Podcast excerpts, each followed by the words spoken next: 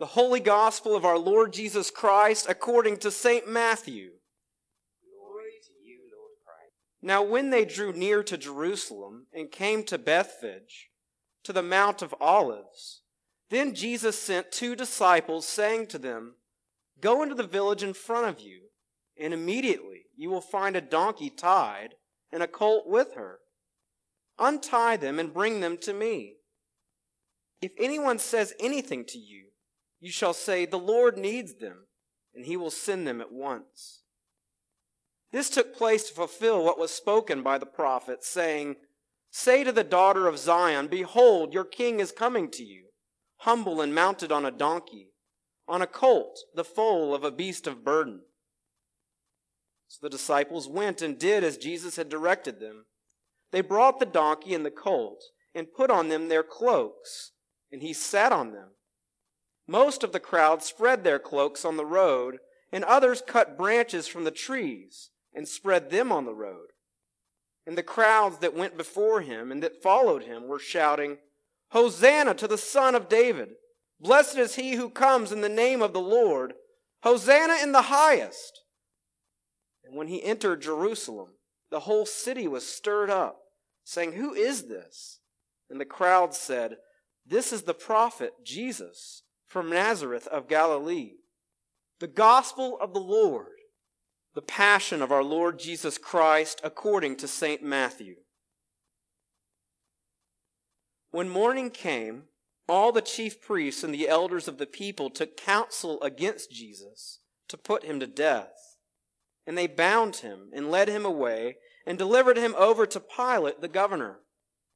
Then, when Judas his betrayer saw that Jesus was condemned, he changed his mind and brought back the thirty pieces of silver to the chief priests and the elders, saying, I have sinned by betraying innocent blood.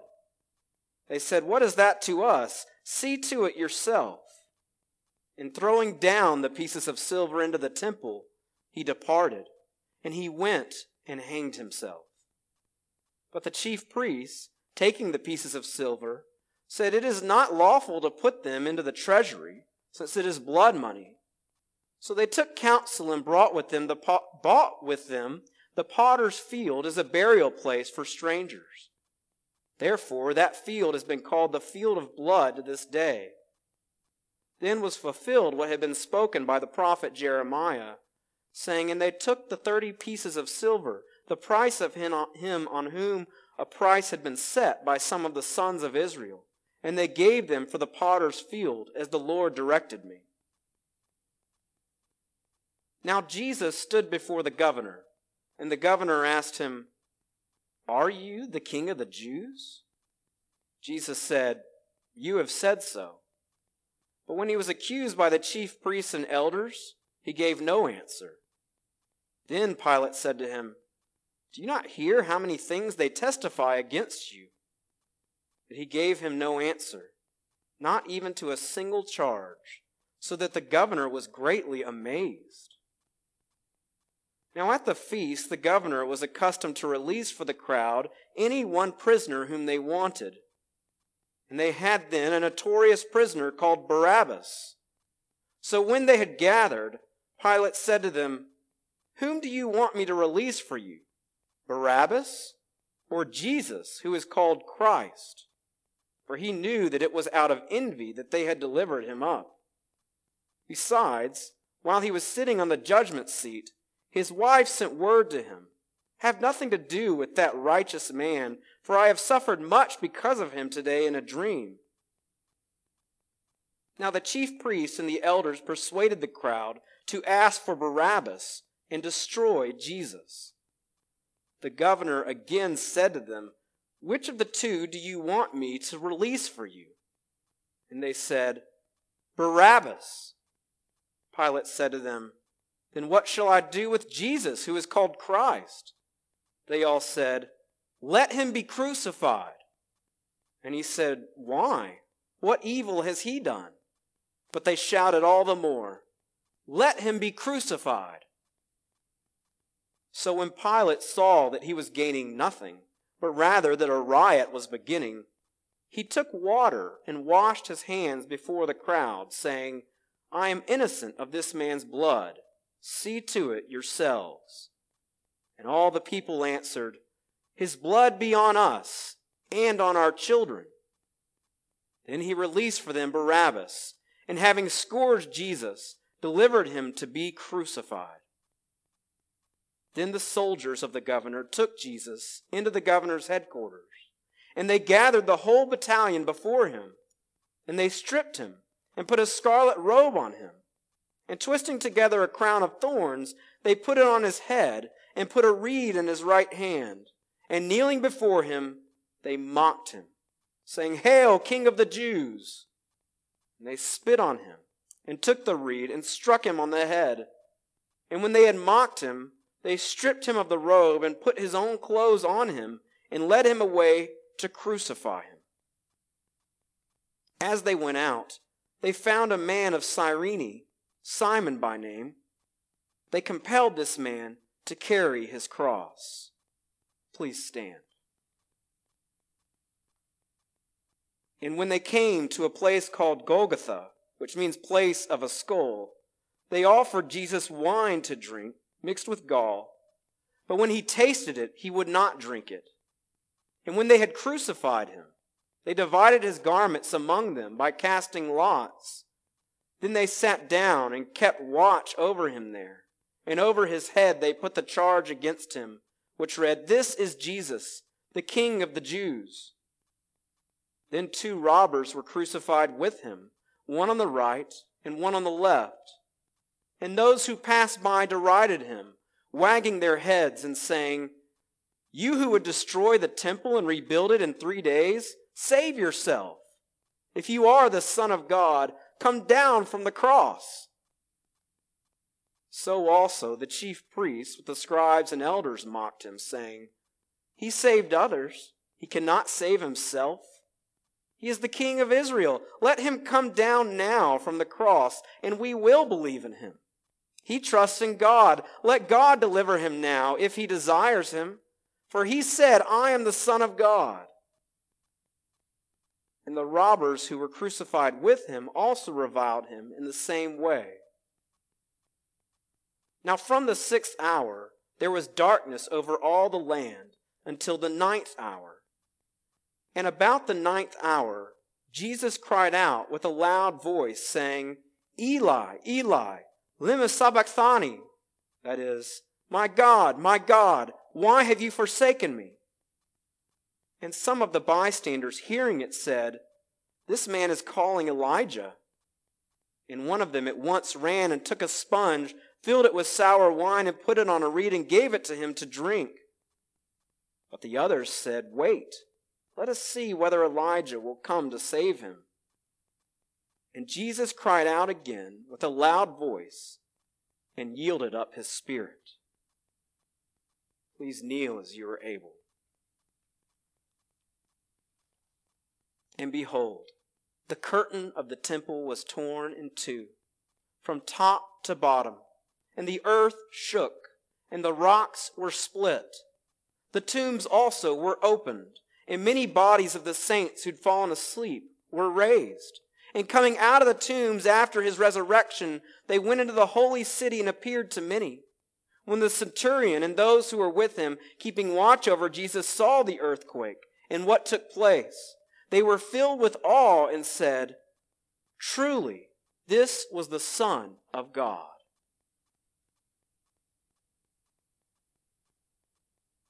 I speak to you in the name of God, the Father, the Son, and the Holy Spirit. Please be seated. Well, the two passages we've heard from Matthew's Gospel this morning afford me the chance to circle back to a theme that has emerged this Lent here at St. Matthias, and to be able to consider this theme from a different angle. The two passages provide a contrast of two very different treatments Jesus received within a very short time span of less than a week. The first passage we read from Matthew 21 described Jesus' triumphal entry into Jerusalem, where we saw Jesus beginning to receive the acclaim he deserves. as crowds went before him and followed behind him, shouting, Hosanna to the Son of David! Blessed is he who comes in the name of the Lord! Hosanna, meaning save us! Hosanna in the highest. Jesus was being celebrated as the Messiah and King who'd been promised to come from the line of David. And yet, this parade of exaltation was only a shadow of the praise and tribute he deserved and now receives in heaven as the King of all creation. Where the book of Revelation reports, quote, myriads and myriads and thousands of thousands say with a loud voice, Worthy is the Lamb who was slain to receive power and wealth and wisdom and might and honor and glory and blessing. But in stark contrast to his triumphal entry is what Matthew 27 records as happening just days later, when, as we will commemorate this Friday, on Good Friday, Jesus was treated in a very different manner than he had been at the triumphal entry. The shouts of Hosanna had turned to calls for Jesus to be crucified.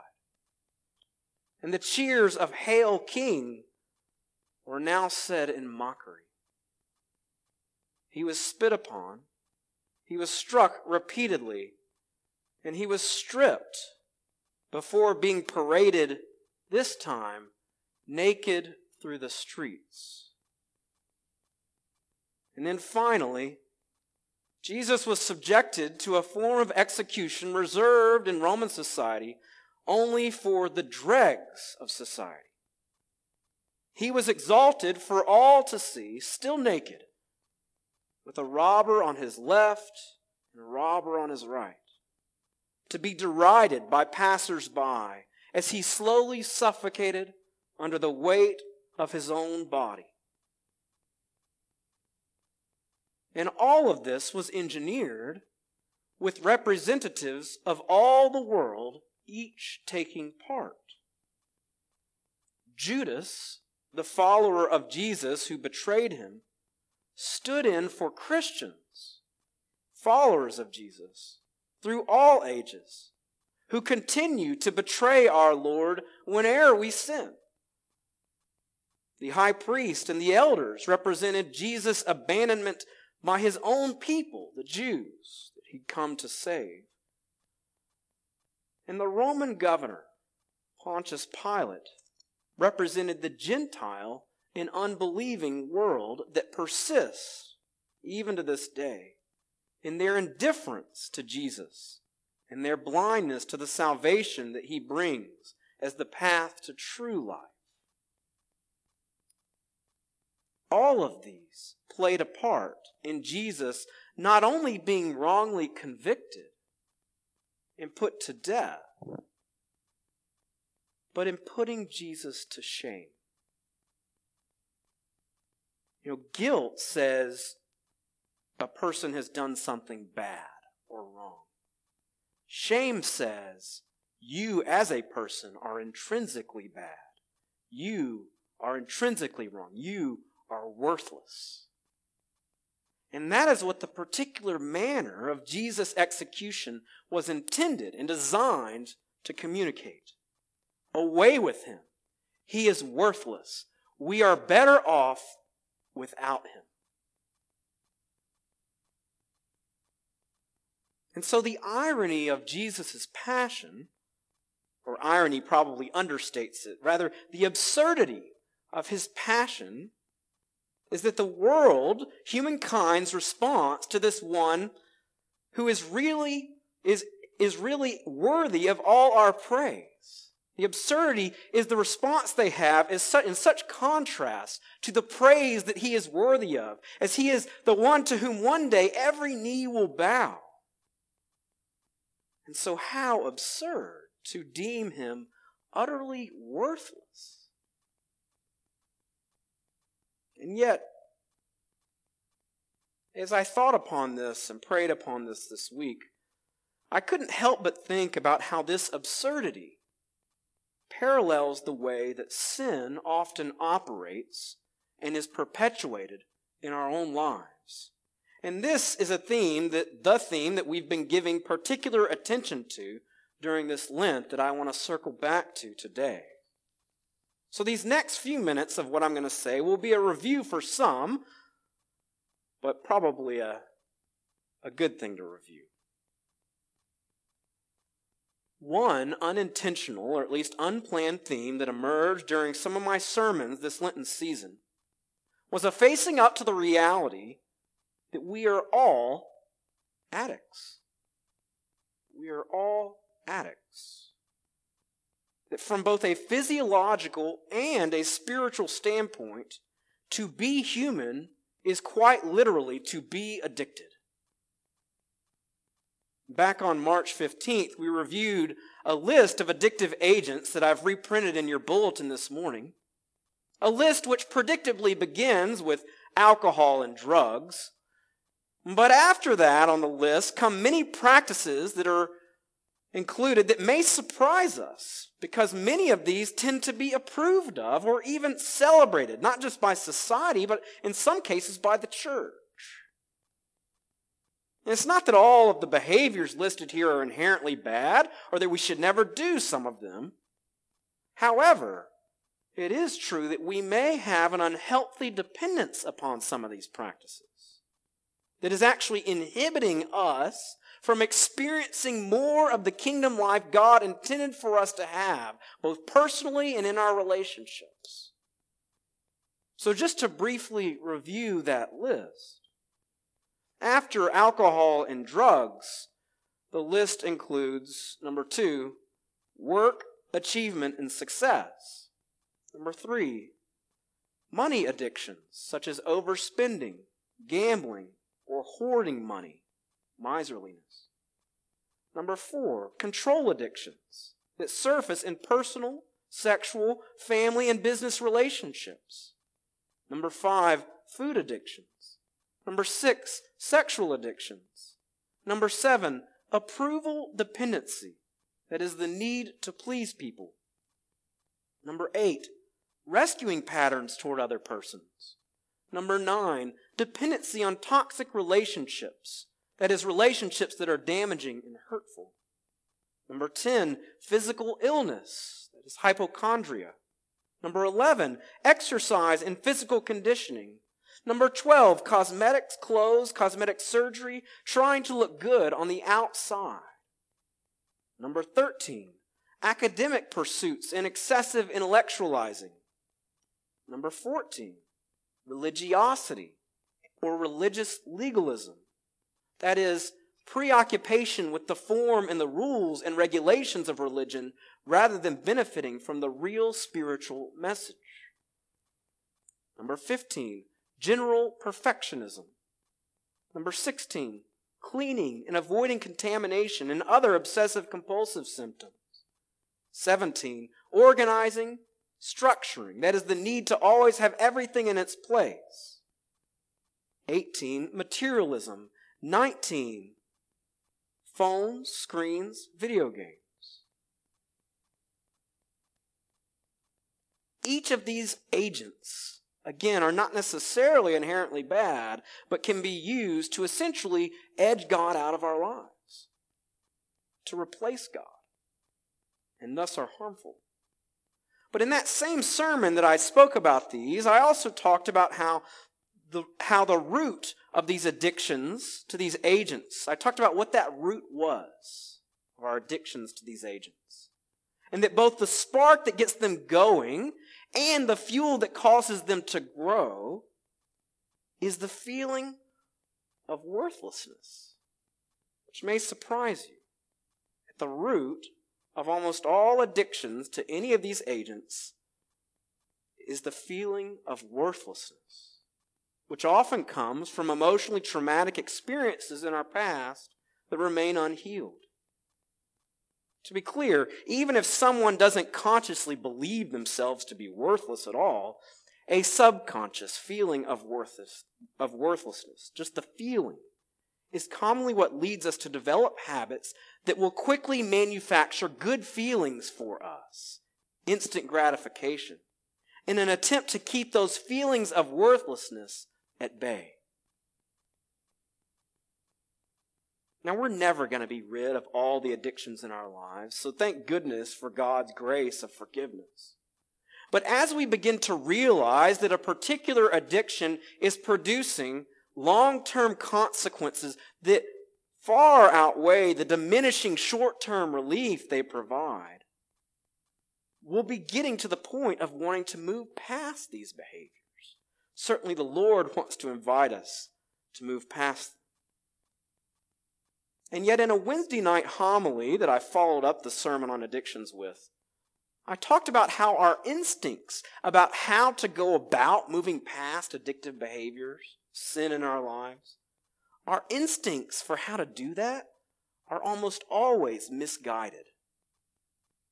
This is because, for most all of us, when we find ourselves doing something that we don't want to be doing, our impulse is to respond to that by treating ourselves with self judgment, to try to even motivate ourselves to behave by treating ourselves with self contempt. Come on, get it together, we might say to ourselves, something like that. Well, this is because the reason that this seems to be the way to handle it is because we've been taught by the world, often through the modeling of others, that growth and behavior change come in people's lives through shame. That's the false lesson that that behavior is based on. The reason why treating ourselves with contempt or judgment, like I've described, for our failures, the reason why that's misguided and literally never, I think I can say this, never in the long term way produces the results we hope it will is because it, in truth, it only compounds that sense of worthlessness and shame that's at the root of our sinful behavior in the first place.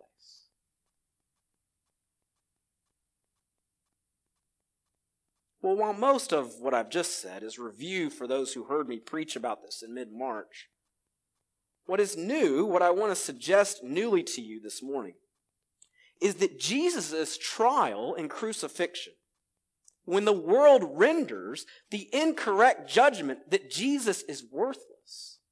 In that, we are seeing done to him the reality of what we do to ourselves in sin. The cross reveals the true nature of sin. That while it may feel good or even seem best to our limited understanding, when we choose to persist in sin or an addictive behavior, it is essentially self abuse, whether we recognize it or not. But the absurdity of Jesus' passion, of humankind treating the one whose worth, whose worth is beyond compare, treating him as if he is worthless, well, that is analogous to the absurdity of how we often respond to our own sin once we're ready to be rid of it. As I said, by treating ourselves with contempt as if we are worthless, when the Lord has determined just the opposite. But what comes after Jesus' passion, in what comes, we see the absurdity of his trial and crucifixion laid bare and debunked. Even in the final verse of our Matthew 27 passage, the centurion and those with him are beginning to grasp how mistaken everyone has been about this Jesus. When they saw the earthquake and what took place, they were filled with awe and said, Truly, this was the Son of God. Truly, he did have worth. And of course, three days later, humanity's determination that Jesus was worthless would be disproven in spades, as his resurrection would prove quite the opposite, vindicating him as the Son of God. And as St. Paul recounts in our passage from Philippians today, the significance of his resurrection, according to St. Paul, is, quote, that therefore God has highly exalted Jesus and bestowed on him the name that is above every name, of exceeding worth, so that at the name of Jesus every knee should bow in heaven and on earth and under the earth, and every tongue confess that Jesus Christ is Lord to the glory of the Father. And so, the resurrection that we'll be celebrating a week from now certainly debunks the determination by the world of Jesus' dispensability and worthlessness. But through Christ, God has also debunked any lies we have come to believe, sub, believe consciously or feel subconsciously about our own worth. By sending his son to enter into the human condition and go to the cross for our sakes, God showed our inestimable worth to him. Jesus deemed us as being so valuable to him that he was willing to die for relationship with us. But even in addition to that, Jesus also took on the shame. Jesus took on that shame that we are so prone to dish out on ourselves and on each other. He took the shame on himself, that shame on himself, in order to open a way for us, for us to be free of it. And to help others get free of shame. And so in the cross, as Jesus receives the shame that we often dish out to ourselves and others, Jesus is inviting us then to give up treating ourselves with shame. What does this mean? Well, this means that whenever we begin to experience feelings of worthlessness, first, we probably need to kind of practice noticing when that's what's really going on in us.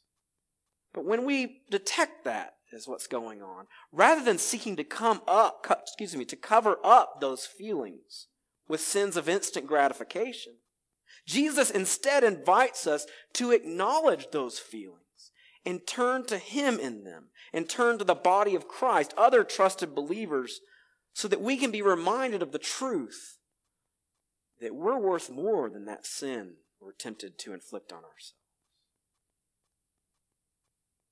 In moments like this, I've personally found it helpful to practice the self talk of saying to myself, I get, I get, John, that you may feel worthless or bad about yourself in this moment. And there may be all sorts of legitimate reasons that you feel that way. But Jesus has said and has shown that you are worth a whole lot to Him, regardless of how you feel about yourself. But not just when we were temp- when we're tempted, but even when we do screw up.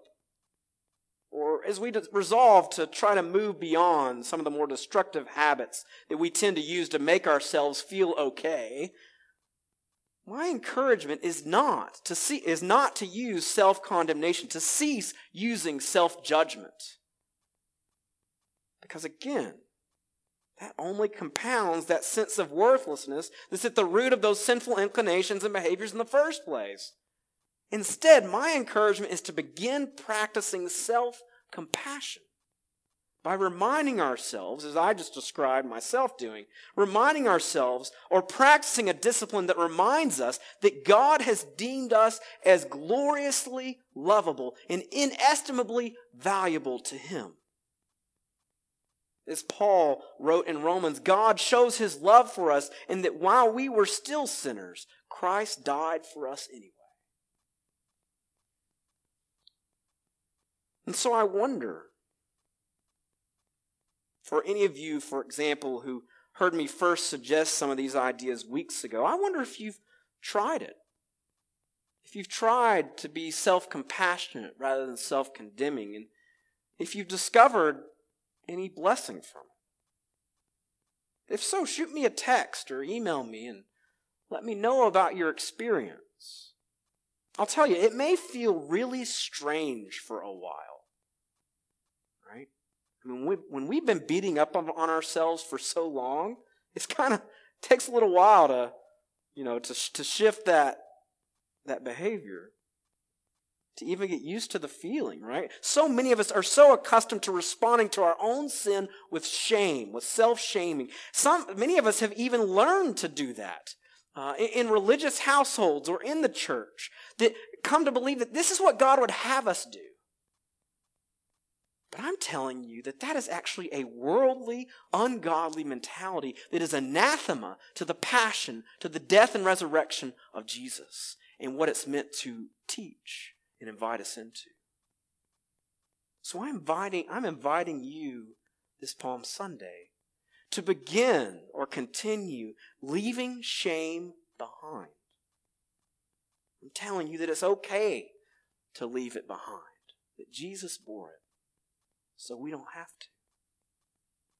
And so, as we journey through this holy week, practicing gratitude for the passion of Jesus, for his willingness to suffer for our sake, May this compel us to imitate him by treating ourselves as being of great worth, by agreeing with the value that the Lord has deemed each one of us to have. And then as we begin to try that, watch how our living and resting in this truth will then begin to help us imitate Christ in our treatment of others who, though they may be mired in sin or would even seek to harm us with their sin, nonetheless remain a person of great worth. The more we practice self compassion, the more we'll have compassion to give to others. The more we'll imitate the love of Christ. Because the way we enter more into living living more into the kingdom of God is by giving up on the way the world seeks to change behavior through shame, and by seeking instead to receive and rest in Jesus' love for us. And likewise, the way we can love others into the kingdom is not by shaming them, but by sharing the love that Christ has shown for us. In the name of the Father, and the Son, and the Holy Spirit. Amen.